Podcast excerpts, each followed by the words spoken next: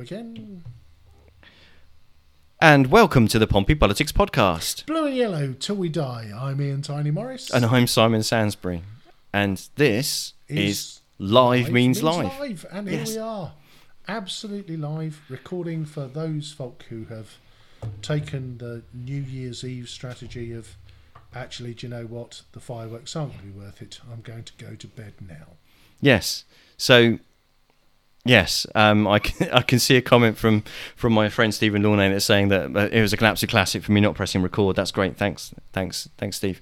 Um, that's brilliant. Well, as long as people can hear, that's a good thing. So, um, let's, let's not deprive people of the intro.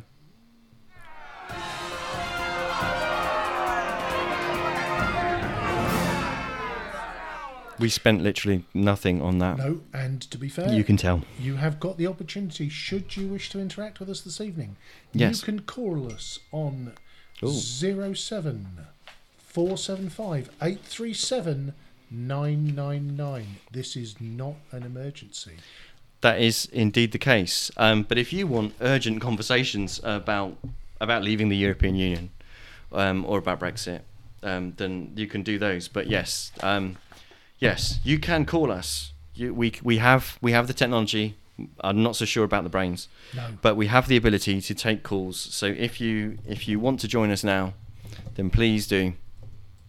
Um, Now, this is always the wonderful part of every broadcast is that I just get to sit here and talk nonsense, and Simon has keyboards and mixing desks and switches. So, call in as it will make his life thoroughly more entertaining, and I will just do the traditional job of talking nonsense. Well, that, you know that's okay, but we're we're not trying to say that there's any link between nonsense and our political affiliations. We're here to mark this evening together. I do notice though that your microphone is like blocking half your face. Half my face. It Yeah. must be an extraordinarily big microphone. Let's just move that to one side so people can can Yeah. admire the, the the warm and rugged good looks that I still remain after fifty years uh, uh, doing what I do with a, a paper round that was all uphill and a bicycle with square wheels. So Well, you know, yeah, yeah these things happen.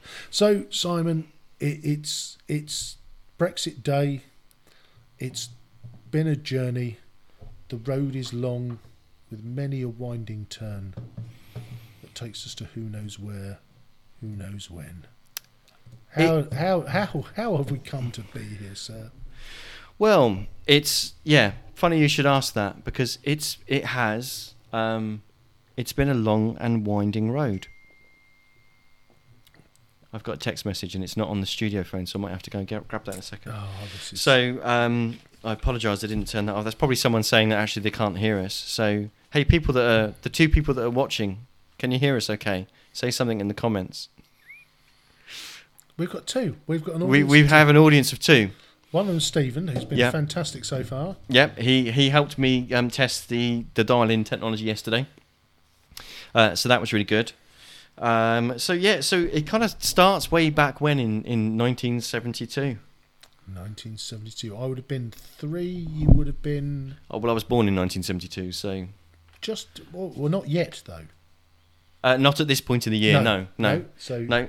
I was six weeks early, um, and it, I've been late to everything else since. Ah, marvelous. So um, yes, I was I was born in 1972, so I wasn't even yet taking up an incubator in St Mary's Hospital at this point. So we've we've wanted to join the EEC, as it was at the time, We did.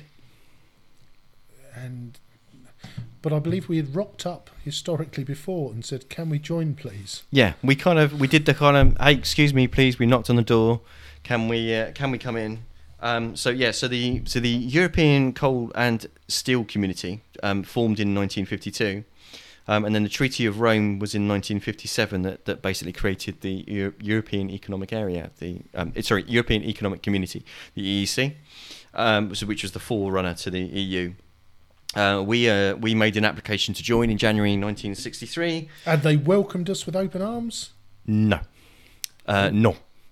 Say no. No, uh, French President uh, Charles de Gaulle actually um, vetoed our attempt to join the European Union. I, I believe because he um, was it something about us being a maritime nation, and us being an island country? Um, um, so uh, yeah, so I'm just going to turn Ian up a little bit because Tracy's saying that Ian's a little bit muffled. It's, if not, actually, his mic is a bit far away. Let me move the. let, let's try. move you because I don't. I don't want you missing. I don't want you deprived of Ian. No, no. Is Who that- would, who would want that? Indeed. Is that better, Tracy? I think there's a. Oh, that that's sounding more resonatory in my Yeah. cans, Okay. which sounds faintly rude. But so do- we'll, we'll we'll move on. Yes. So But Charles do, do shout out in the comments if you if you have any problems, um, or just want us to shut up. Or Um, questions. We'll take questions. yes, all questions. Um, so if you're too scared to call, um, I should advise that you will be going live on Facebook. So please do try not to swear, because we fucking won't. So, um, so What, what was that? So Charles de Gaulle has Yeah. said, "Non, Non. monsieur, yep. C'est incroyable avec avez-vous un champignon avec une grande pamplemousse ici?" Did you kind of get all that off the side of a Vesta packet? Or No, something? no, uh, no, no, no. Je suis une grande bibliothèque. Okay, I think we're really struggling now. Um, so yeah, so the um, the conservative, the, well, the then conservative leader um, Edward Heath um, stood with a manifesto in the 1970 general election with in his campaign to to, and he stated that further integration. Um, with, with the European community would not happen except with the full-hearted consent of the people and parliaments of the member states. So, which is kind of a which is interesting because it's a kind of situation that we have now. There was a law passed during the coalition that said if there was any further uh, move towards um, further integration, then it would have to be put back um, to the to the people in the UK. Obviously, that's no longer required now. No, no, Um, it's not. No, because you know it's done. Mm. Is it done yet? Not yet. Is it done yet? No, not Is it done yet? No, we're Is, nearly is it there. done yet? No, hold your breath Hang on. for the next twenty-two. The one thing no, we don't didn't do have is a clock. No, no, we're, we've we've got Millsy is is focused, I think, and and to be fair, he will um he will Okay. probably announce. Yes, so we've got that. So that so that kind of takes us up to that point. So then there was a general election in February 1974. Um, the Labour Party were kind of split onto whether they would be in favour of um, of uh, remaining in uh, the European community um, or not, or trying to. What they were saying was Hold that they were. on, just one second. Hang on, it gets better. No, no, What they what they were campaigning on was that they were saying that they were going to they were going to negotiate a better deal. Hang about. I've heard that somewhere before. Gonna negotiate a better deal and put it to the people? Is that a? It's, it's almost like they took the 1970s manifesto. Somebody's looked at the 74 manifesto and said, hang about, lads. I've found it. Let's just blow the dust off it, stick a new badge on it. Are you talking about the manifesto or Jeremy Corbyn? A bit of both. A bit of both. So- stick a stick a jar of organic jam in its left hand, and away we go. Well, that's great. Um, we we've been joined by the the one, the only Dave Ashmore. The Hi, lovely Dave Ashmore. Hey, Dave. Oh, you see now. We're waving at you. You can't wave back. No, we can't. But, No. but But do feel There- free to call in. yeah, there is So, there um, is a man in terms of local politics Indeed. who. Let, let's be fair. If you're a Lib Dem and everybody likes you, you've had to work pretty hard. So Dave, Hey. Dave uh, sorry, no. So Dave Ashmore, he, he wouldn't have liked the. He probably looked at the '74 general election. It would have been one I fish, don't two know. fish. I don't think Dave was alive in the Was 1974 he general not? election. To be Oh, fair. he sounds older. But we'll move on. 74 general election. Should I stay or should I go? It's the Stranglers. Um, it's not gone well. At 74, rest of the set. We joined. Um, yeah, well, we'd actually already joined. So this was this was the thing. We'd we'd actually already joined because um, the government of the day had actually um, vote, um, passed through Parliament us joining actually the economic uh, the European Economic Community. Um, Dave's saying that he's waving back, um, and uh, but then um, because Labour actually so Labour won a minority government in nine, in February in 1973. Sorry, 74. Um, but then had another general election in October 1974. Maybe there's a bit of that coming. Yeah. I don't think so because you know there's, it's not like there's a minority going Keep around moving, keep. Um, so um, yes, so basically their October 74 general election had, manifesto was a pledge to renegotiate the terms and put them to the public.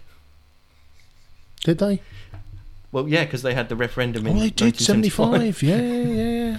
So, um, there's a, yeah, what's the saying is that some things change and some things, Things remain the the same. same. Yeah, yeah, yeah. Some things remain the same. Uh, Yeah. Sorry. Give it up, Right. sweetheart. So if we kind of like skip the intervening 30 Well, 75, I think we should ask the question was it 52 48? Uh, no, it was 67.2 versus 32.7. Oh, that's a super majority, that is. Uh, the turnout was 64.6 percent, Yeah. um, and um, it was it was actually the um, the yeses was actually uh, seven, uh, 17 million odd. It was actually just slightly lower than actually the vote leave vote in 2016. So with all these things of it's the biggest vote we've had. If you if by biggest you mean the largest number of votes, or do you mean the most significant? If you mean the most significant, then you can argue it. But if largest, there were actually several other votes that took place in the intervening 30, 40 years that had a greater turnout and had more people voting in them. But nonetheless, 75. We're 70 in. 75. So the British public say we're in with even um, Hideous second half of the 70s. Margaret Thatcher campaign strikes. for campaign for Cole, Remain. Yeah. Ghastly, Thatcher, Brown being really popular. Thatcher in 79, Mhm. all looking tits up. Falklands 82 saves her. She's back in again. Uh, It's all gone a bit muddy. Yeah. Uh, Major grey. I'd like some peas with that, Edwina. Uh, spitting image. uh, the party of well, family for, for family values. Apart from the fact that, oh dear God, I mean, I could see back then in Edwina Currie. Would he Ooh, I do- obviously liked a bit of curry? well, exactly. Yeah, yeah. Would you like to pop it on with that? No, move on. So he's then gone. Mr. Tony Blair, as I've always referred to him, lovely fella, nice. Or So- as the momentum referred to him as that Tory guy. Yeah, oh, wait, no, lovely smile, warm smile, big smile. Things Look, could only get better. slightly. I'm going to do my Tony Blair. Look, smile, turn back, marvelous. And so he's there. Gordon Mhm. Brown, texts you like sun, lays me down with my mind. He runs. He's been as popular as the plague. And we should learn from Gordon Brown and make sure that we turn off the mics before we say anything we shouldn't say. Um, What was her name? hideous, ghastly northern woman. Oh, she was the hideous, ghastly northern woman. yeah. Yep. So, He's gone. In comes Call Me Dave. yep. And here's where the story. But was Oh, that? We should almost be playing our tune. We didn't cue that up, did we? but but was the was was Dave Cameron being a David Cameron, call me Dave, being elected, pre-told by Love Actually? Because Ooh. in Love Actually, the new Prime Minister, played by Hugh Grant, is called David. Right? yeah, Um, and they refer to, so it's kind of a bit of a hint about the Blairs, because they refer to, because he's actually a, a bachelor, which obviously David Cameron wasn't, um, but they refer to um, the previous occupants having loads of kids, which is the, you know, the Blairs, not the, the Camerons and the, Bla- I, don't, I can't remember where, whether who's got more kids, but nonetheless, were we conditioned by by Richard Curtis to vote for David Cameron? now I've got to get this right. Richard Curtis was Blackadder. Yep. He wasn't. He wasn't responsible for the Rocky Horror Picture Show, was he? No, no. Who was that? That oh, good grief! That was oh, I, I can Little see. fella. Yes, I can see him, but I can't. Little fella. Um, uh, Richard. Yeah, Ri- oh, Richard. oh God. Ooh. Um, Oh, come on! Somebody type. Type. What was his name? Richard. Little fella. Richard, Richard, come on! Who's going to get it? Audience participation. Come Who's got on. it? Look, you guys aren't aren't like trying to run a podcast. You could type while Yeah. you're doing this, or have you fallen asleep already? But anyway, Richard. Richard O'Brien. Richard O'Brien, who was succeeded by Ed Tudor Pole, who was responsible. He was lead singer of Ten Pole Tudor, Swords of a Thousand Men. Okay. We've Um, there. Right. Ste- Ste- um, Steve. Steve? Ian Ian is taking us on a tour of the dusty parts of the LP store in the record shop. Yeah, absolutely. Um. So So, but your man's got a problem, hasn't he? Yes. No, no, no. Let me speak. What? You're Nigel Farage. Uh, to be fair, I've in, in I have not in my notes. I've not mentioned Farage. It, but that was my Nigel Farage. Was no, it? no, no. Let me It speak. sounds it sounds awfully similar to your Boris Johnson. no. It does. There's I'll, a thing. I'll, I'll work on that. I'll, we'll Okay. fix that in post. Anyway, before before people actually fall asleep. Nope. So, um, as we will all remember, on the 23rd of June 1990, 23rd of June 2016, we had the rep- referendum as to whether we were going to stay, should we stay or should we go? The in-out referendum that David Cameron had promised um, in his manifesto because he didn't expect to actually win a majority and then accidentally did. Um, But to be fair, first off, he Mm. went to the EU and said, "Come on, lads, I don't really want to leave. This boy Farage is hacking at my hamstrings with a rusty spoon. What can you give me that I can take back and say, ignore him, just vote to remain, and all will be well." Yeah, see the the the problem with that is is that although there are some kind of variables bet- between some member states, um, by and large, in order to have a membership organisation of a, a basically a, a legally based membership organisation with twenty eight different members, you've all got to be following the same rules. You can't really have one set of rules for one and another because it doesn't really work. I mean, that's the whole point. That's why the single market works. Yeah. That's why the customs union works. We can't have kind of differentiation. But that Um, was his thing, wasn't it? That was that was his. Yeah, but it, but but but some of that is a is some of that is a red herring to be honest with you because uh, you know the, the whole thing about kind of control over migration we had we had the control over migration. It was the Labour government that decided not to take advantage of the seven-year cooling period before um, Poland, um, Romania joined the EU to, before their uh, before their citizens would have been able to come to the country. So they could have done that. So other countries did. Um, I think it was uh, they were they were kind of predicting it would be about you know when Poland joined the EU they were they were thinking it would be about eighteen thousand people uh, a year and it turned out to be obviously um, more than that. But it's but we've had control mechanisms that allow us to um, to send back people that don't have the means to support themselves or don't have a job Yep. after three months. Um, and other European countries are actually quite happy to actually use those use those tools that are actually already um, in the Maastricht Treaty. So that you know, it kind of seems a bit of a red herring to say we've not we've not got any control. We've got you know we we do have we did have we have had control. We did actually have control of our borders because you actually still have to go through customs checks. We're not part of Schengen. Nope. So, so anyway, um, revisiting the argument, um, I keep flogging that dead horse. No, no, Um, and- how is that horse? It's still not going to win the race, is It's, it? Um, um, yeah, so, yeah. so the referendum went the way went went the way it did. Closely run thing. Obviously, everybody knows how it went. Um, different people have different things to say about how it went. Um, I, I, I'm absolutely. And this is where so much has gone on since, and I still and I'll I'll I will sit there and say, if anybody is unhappy with the result, and many people are, if you want to start pointing the finger, and many do, the Lib Dems staked out their tents fairly early and said, "We are Remainers." and almost every Lib Dem voted remain. Your UKIPers and your those on the right of the Conservative Party said we want to leave. They staked out their tents and they voted leave.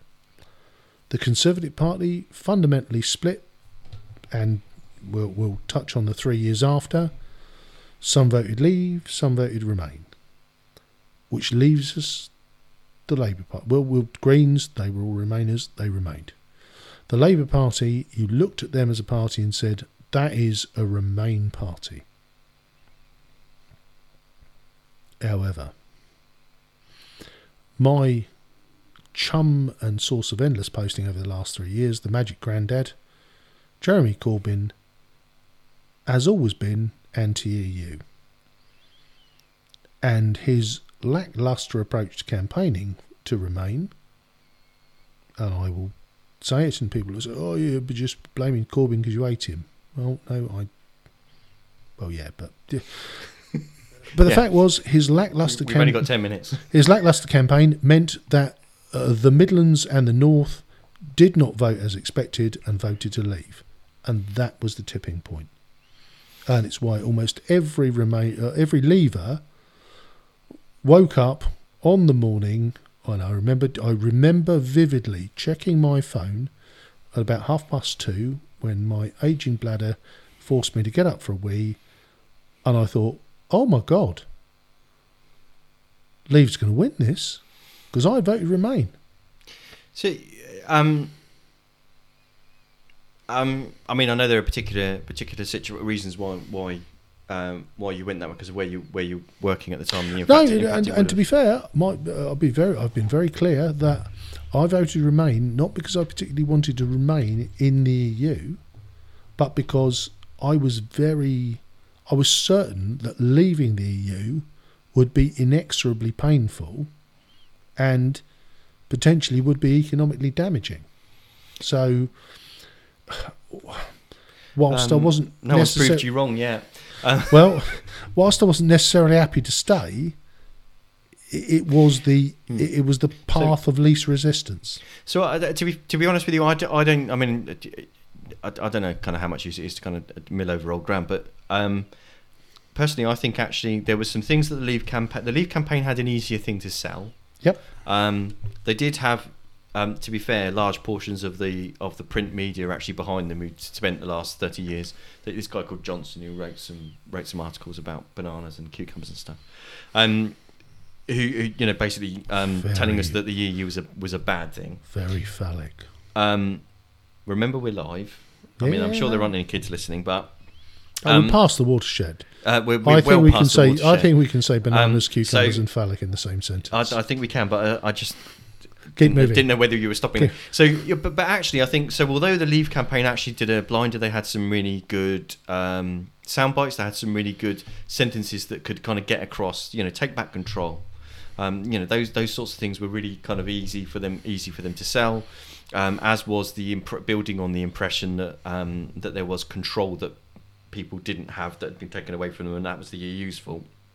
Even though I disagree that it was the EU's fault, but nonetheless, they did a they did a good job of do that, doing that. They did a good job of identifying um, of identifying disenfranchised voters or people that weren't even registered to vote and encouraging them to actually bother to vote. So they did well in that respect. And alongside that, not only did the government of the day not plan at all for Leave winning, Nope. which is what caused part of the chaos afterwards, um, but also the the Remain campaign fought a campaign of um, this is why you shouldn't leave. Yep. Instead of this is why you should stay, um, and and I think actually to be fair, it was something that you said. Who wants to be in a relationship where all you hear all the time is you shouldn't leave me because you can't survive on your own or you can't you know you Yeah, yeah. you're basically you know all this sort of stuff you're not going to get a good, good job or you know Yeah. all the all those sorts of things you've got to have a reason to kind of stay and I think the the the the gap between what Europe is actually about and I think what the large what to most people in the UK think it's about what it's for and what it does for them I think there's a massive gap and there's a, there's a I don't mean education from a stupidity point of view I mean a from a um, just from a point of view of not knowing how it works, not understanding what, what bits do what and where there is accountability and why. It isn't perfect, by, but from a you Yep. know by a long shot, but we never really made the case of this is a good thing because we do this, or this is a good thing because it helps us do this. This is a good thing because it helps us export to 600 million customers without any tariffs or checks. This is a good thing because it means that we can um, stand up against other trade blocks in the world and actually um, uh, uh, and actually reach decent trade deals with them because we're a, we're a larger bloc. Um, we can deal with environmental issues together as a mass of countries rather than just little old England trying to do one thing and then you know France doing something else. So it, it, there are benefits to us doing things together, but we Yep. never sold those arguments. We never No. sold, and it's really strange because the, here's the contradiction: is that five minutes by the way. Um, Yep. Here's the contradiction: is that we have a a successful union of our own. Yeah, Um, four, and- four countries working together, Yeah. and and we have our own single market and our customs well we've had a customs union effectively. Yep. right? Um, so we understand why why and how a customs union needs to work and how a single market needs to work because we have one on our united kingdom.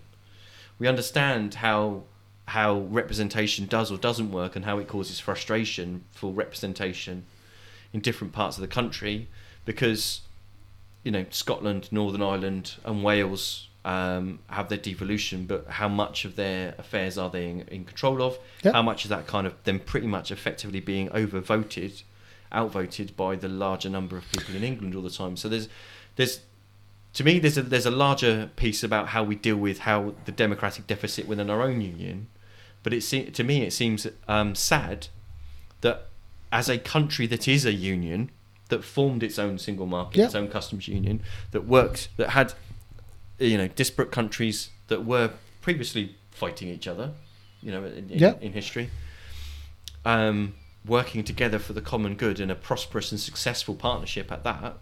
Um, it's sad then that we would with them withdraw from a larger union because I think that we had so much to gain from it and so much to share with them. But we are where we are. Yeah, and I think there is a, and it's a very interesting parallel there because I look at the, I, I, kind of look at it through the lens of of that sort of mutual collaboration, the working together piece. There is no reason why that cannot continue. I think the the piece which made it all very, it, it boiled down to money, and it was that element of you pay to be a membership a member of a club and I think you, you touched on it earlier. Well, if we're all members of the club, we all chip in. There's a there's a kind of a you know you can't call your own rules because you're the biggest fish in the pond. hmm Um, and you looked at it and you said, well, everybody chips in some money dependent on how much they can afford to pay, and then. uh, And again, I've never quite understood the. We get some of that money back. Yeah, so we, we the rebate is, um, as I understand it, so this is the rebate that Margaret Thatcher secured, Yep. was because um, uh, I'm just keeping an eye on the clock. Three Yep. minutes to go. Um, was was because we don't uh, we don't actually do very well out of the common agricultural Yeah, yeah. policy because we don't have we don't have as many farmers, for Yep. example, as France do. So um, so although that they they get you know their farmers actually get quite substantial payments out of that, we don't do so well because we don't we don't have as many, um, and therefore. The, the rebate is effectively to kind of offset that and the, and the parts that we, we kind of don't absolutely, use. yet- So so th- there's a But it then becomes a complex sum, isn't it? That that you say, well, we chuck in some, we chuck in more than most, but we get some of it back because we don't do as well. And I think it then becomes a much more, to your point, you know, uh, you're asking somebody to analyse what is a very complex set of sums and checks and balances, which when you then come up against the soundbite of take back control, well, Mm. that's a much more easy argument to Yeah. make. And if we accelerate on with three minutes to go, so the vote won. yeah David Cameron exited stage left. he Bo- left. Bojo, who was, uh, for me, he was the interesting character that kind of almost in a Corbyn style couldn't decide which side of the line he was going to jump, and in the end chose to jump. We're there. Hang on, What? we're there. Hey? You said three minutes.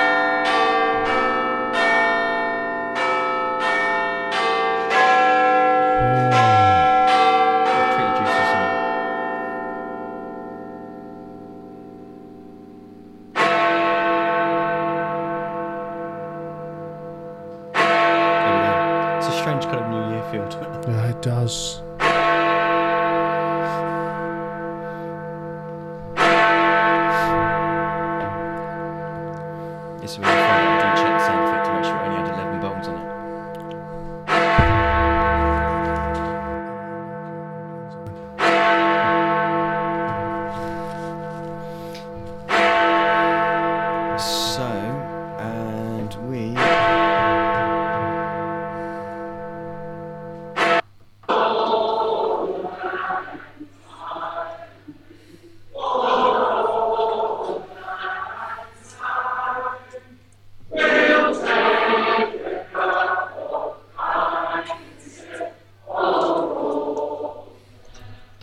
by the way, isn't our fault. That's where I'm stealing it from.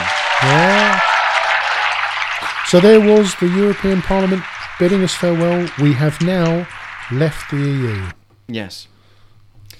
So, Wow. and here we are. We're in a situation. So now we cease to be a member, Yes.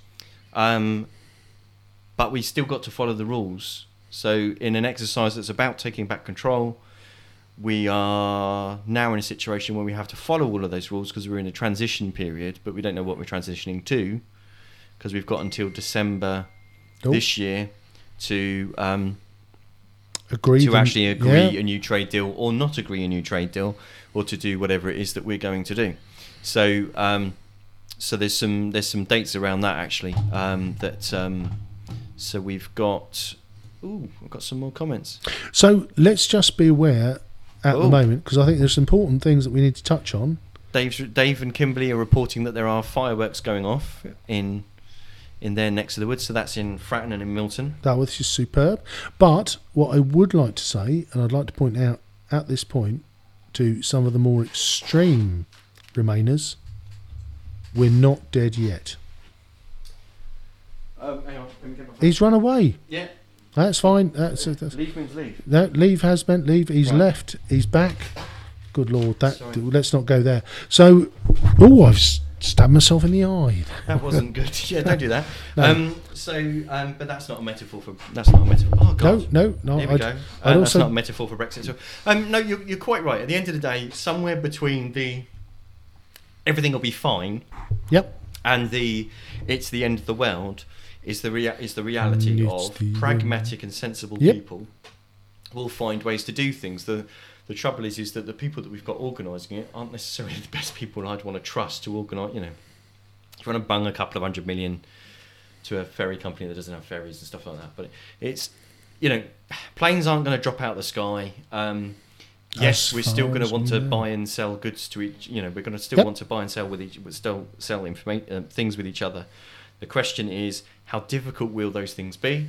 And where there's difficulty, there's cost, and where there's cost, that either ends up hitting that business if it's a small business, or it ends up hitting the customer. So, um, we. But at the end of the day, those decisions are now completely in the hands of the government Yep. because the government, the Conservatives have got a stonking majority. They've literally got uh, basically a blank check with which to to do what they want. They've got an opposite situation of the corner that Theresa May painted herself into by making it even more difficult for her to negotiate a successful agreement by calling an election she didn't need to have, and then needing Oh, to. you can't, you had to to, you had to, DUP. ta- you had to take me back to the 2017 but, election. it, but but yeah, had- no, see, no, I- no, absolutely. There's there's a bit of me that can't help wondering. Had Boris Johnson not stood down in the leadership election in 2016, Mm. would we be in this place 18 months earlier? No, no, I think yes. Well, yes, I think we would because I think And, and that would have been better, I think, for everybody. I, I think so. Um, I think there is an element of uh, it's kind of it's that beauty of hindsight, isn't it? It's the only time I ever have t- 2020 vision, which is that But we are 2020, so we have got 2020 vision. Exactly that. Much as it's it's not much cop, but there's an element of had Theresa May not made such an undeniable horse's ass of the whole affair. Um, you know, there, there's that question that says, well, when Boris popped up and said, "Get Brexit done, get get Brexit done," would there have been such overwhelming charging towards it if it not have been for the fact that We were all sick of it. well, that is the the long and the short of it, isn't it? It's that kind of element of, you know, again, it's a tipping point moment, very similar for me to the the e the the Leave election itself, which is the traditional Labour heartlands said we'd like to vote in a Conservative MP, please. Well, I, I think. Um, see, I mean, the, the, it, it's really see. This is this is the thing is that um, people that people that wax lyrical about um, political situations, or you know, even people in political parties, will will tend tend to infer tend to infer and draw conclusions as to what why particular types of people voted for them or didn't vote for them, and which particular message it was that didn't cut through, or whether it was this issue or it was th- it was that issue. And the truth is, we don't know for sure unless someone's done polling that says it, because at the end of the day, in the same as the ballot box in 2016 was Leave or Remain, the ballot box in December last year was, you know, was whoever the MPs were, you know, the, the PPCs in, in your area. So we don't know for sure, but I, I think that from what I heard from, from listening to people um, and engaging with people, a lot of people, there were still a lot of people on either extremes that were really exercised and really wanted to, um, and basically really wanted their own way um, and weren't basically at, at any cost. Yep. Okay. Um, and you know, to me, the people that wanted Brexit at any cost and the people that wanted Remain at any cost, whereas um, as unhelpful to the common good. Yep. Right, because in the middle, there's actually everyone else who's just trying to get on with their life and you know try to afford their food and you know to heat their homes, Yeah, you know, to- to, to- feed to- their families, and and do do normal kind of things and just want something to kind of get on and actually be done. And I think the public had kind of lost patience with basically the dither and delay, and the dither and the delay. And I know I, I can appreciate that on to some people, that is the fault of. Um, sorry, I'm going to silence my phone. That is the fault of Remainers like me who campaigned to try and have a confirmatory vote, um, or people that decided to you know have policies that said that in the exceedingly unlikely event that they got a majority that you know they they cancel Article 50, then then we were to we, you know we were to blame and and you know maybe there's a bit of that, but I wonder there's a there's a bit of me in my kind of self reproachment kind of Yep. thinking, do you know what? Had then had there been no hope, had there not been a glimmer of hope open, then there wouldn't have been anything on which to build the People's Vote campaign. There wouldn't have been anything to No. build that on. No, And um, if I'm honest, had Brexit been managed in a more effective and competent way, um, then as much as I still wouldn't, you know, I still don't think it's the right thing to do. We at least wouldn't been in a situation where, to be honest, people that didn't want it to happen would have had the false hope of there's a way we can stop it. Yep.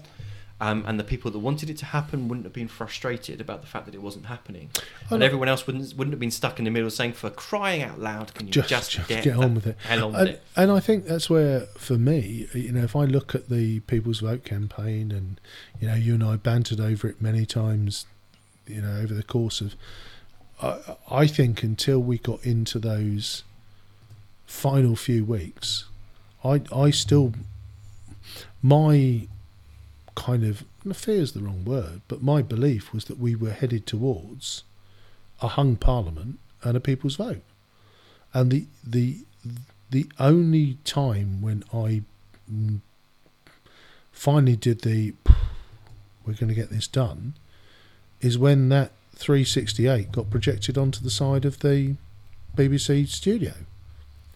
When I got to be honest, I did the bloody hell, we've won. And we've won in such a big way Mhm. that there is no longer any ambiguity. I, I, I, up until probably about a week to go, I still, you know, I kind of flip flopped, and you know, we did a lot of stuff locally. We were certain Penny Mordaunt was going to win. We spoke to the people in, and I think as Yeah, an there was element, never, never, I'm sorry, but there was never any chance that Penny Mordaunt wasn't. no, no, no, absolutely. But but the thing that I think How big was her majority? it was vast because she's a brilliant MP, and that's fundamentally. But I think when we, I think perhaps in Portsmouth we had a, we had a different view of the world, because if you look at Portsmouth South, you know, people who were following that campaign very closely saw a Labour candidate growing in momentum. Sorry, wrong word, but growing in support having an energy and a and an impetus behind him that suggested that if Stephen Morgan's result would have been replicated across the country, then we almost certainly would have had a Labour majority, if not a hung parliament minimum. But I think that's probably why we, we had the or I had the oh god, this is going to be really really close. It's um, it's an interesting one. Um, um, I mean, St- Stephen is obviously a has a large personal vote. Yep. And has got a large large amount of support in Portsmouth South.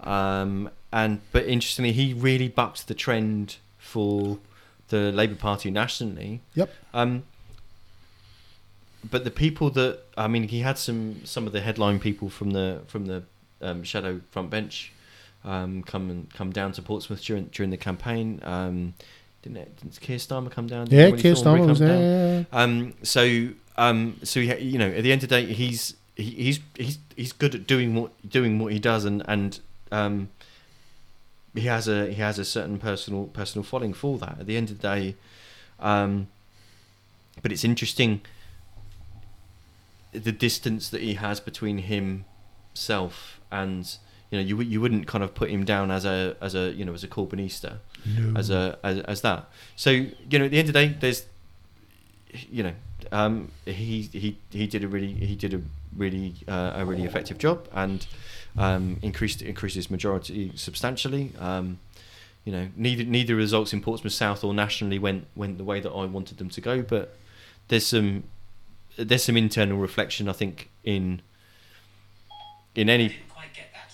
well, that's interesting. Thanks, Siri. Yeah. Um, there's some reflection, basically, for anybody other than the Conservatives. I mean, the Conservatives might even want to do some internal reflection because they might want to be asking themselves, "How the flipping hell did we manage that?"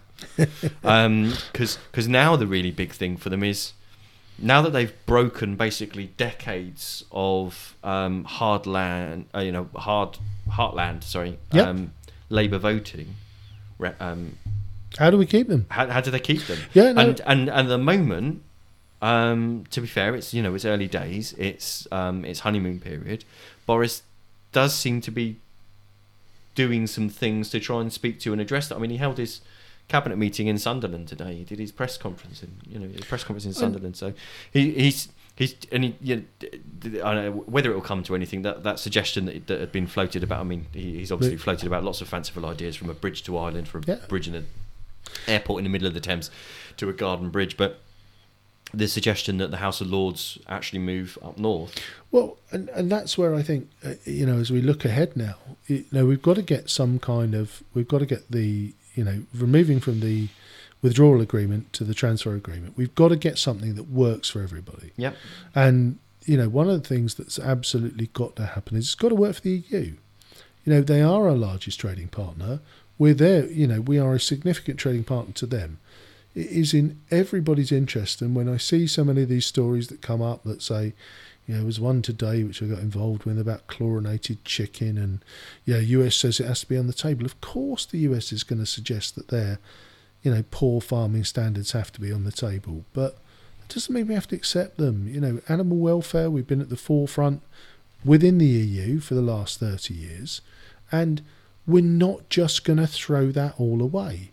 And that's where, you know, my, my hope has always been that as we have now withdrawn from the EU, I, I, I always wanted a situation where we could just trade freely.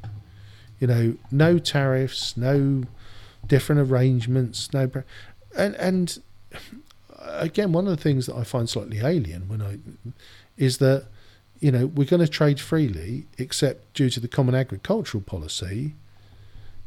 Tomato growers in Spain and Portugal are subsidised to the extent where it's cheaper for them to grow them there, put them in ref- refrigerated lorries, and deliver them to the UK than it is for a UK tomato grower to grow a tomato.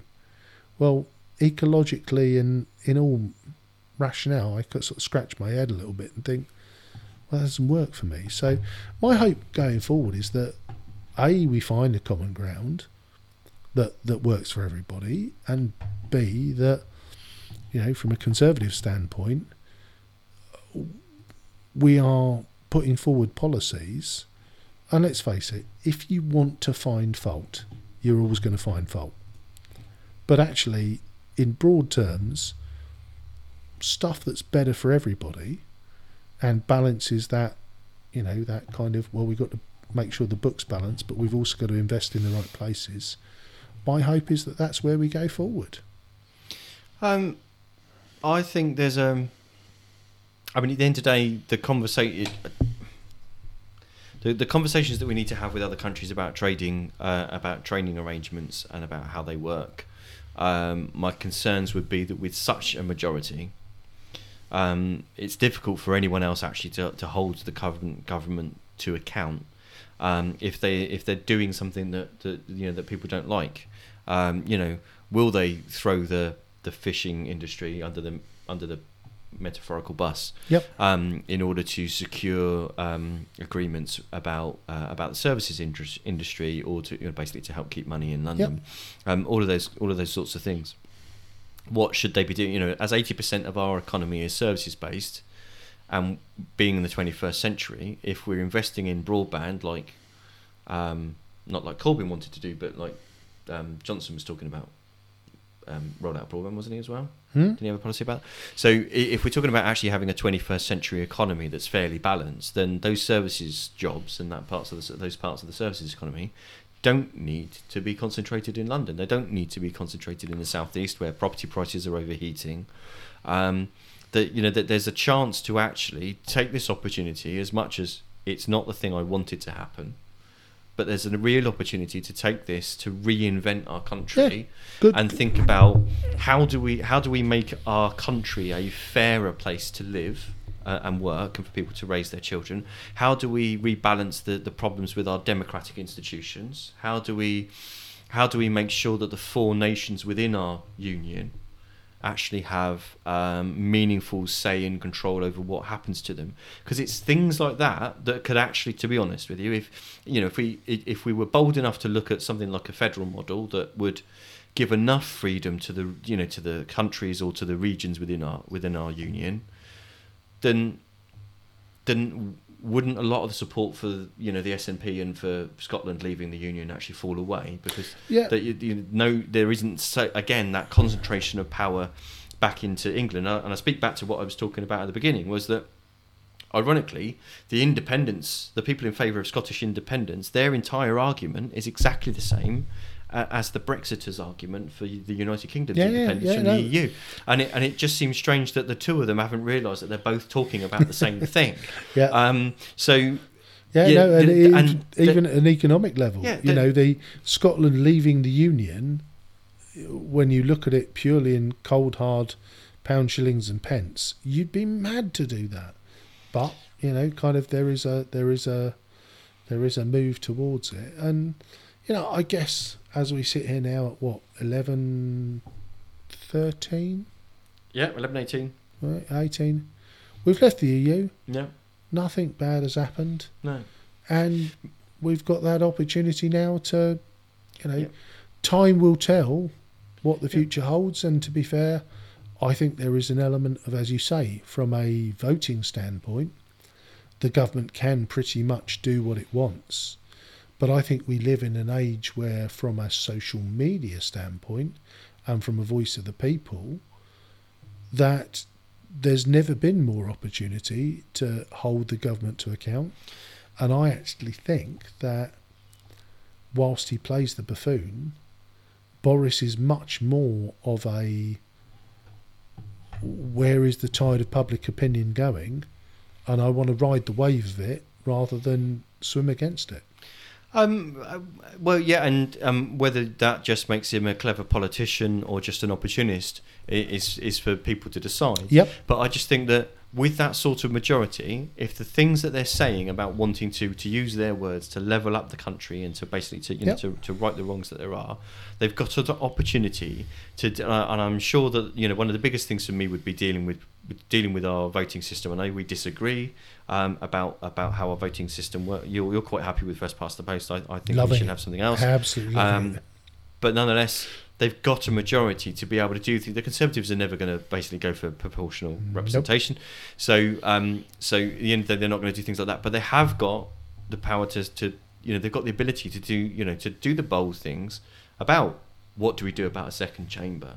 Is that elected, or is that something that's done by jury service, or whatever it is? So there isn't, to be honest, so it doesn't become a basically retirement home for failed politicians that basically cash in loads of money that occasionally actually turn up and are actually some use. Some of them are obviously contributing and Yeah. doing some stuff, but it's just stuffed to the gunnels with people that any particular party of the day just wants to kind of feel so they've got the kind of their representation in there. And it, and at the end of the day, as much as the you know the um, some of the Brexiter arguments was about what they perceived to be the gravy train in Brussels Yeah, um, considering the administration in the EU is actually quite cheaper by percentage than actually the administration in the UK. Um, we've got some things that we can tackle here. Do we need as many MPs? We certainly don't need as many lords. no. Um, do they both need to be in the same place in the 21st century? Do we still need to actually walk laws um, from from one, One building to another. To, another? Do we, No. do we need to do that? So so that there are all these sorts of things that we could be bold about. We could be um, really investing or in dealing with um, dealing with abilities, people's ability to get around. So infrastructure that people can afford to use instead of it's actually just something that only the rich or the businesses can afford to use, and and actually a genuine investment in in the green technologies because as we're seeing, AI is is actually removing those hallowed services jobs that in the 80s we were quite happy to look we we take the pain of losing the industry jobs because we're moving into services and the services jobs we'll get to keep. They won't ever go abroad. Haha Yeah. um, well some of them did and then some of them got replaced by uh, computer. So um so we've got a real so to me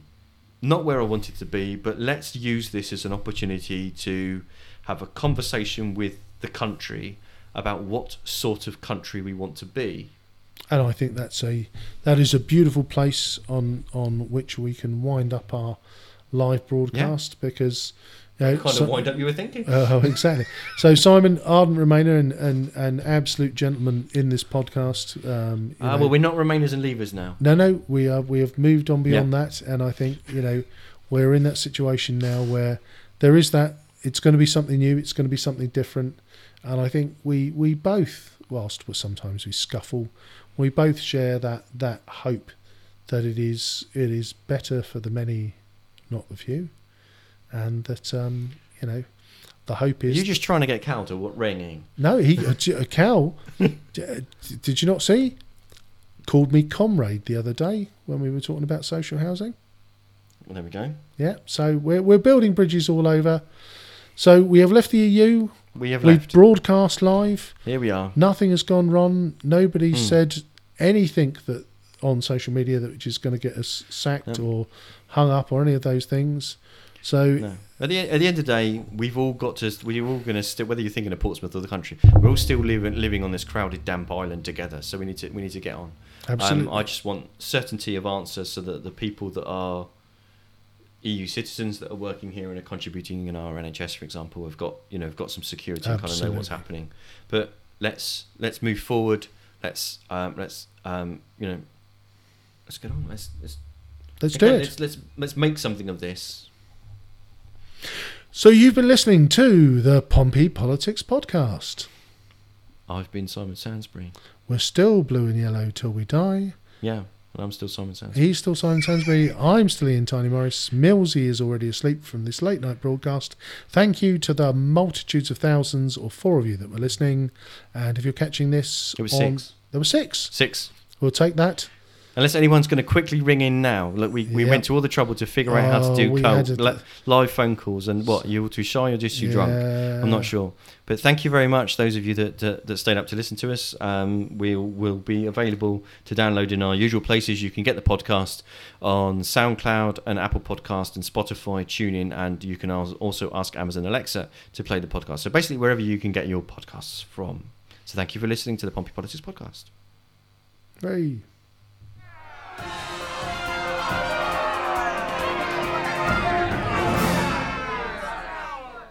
Well, I'm glad nobody said fuck in a loud voice.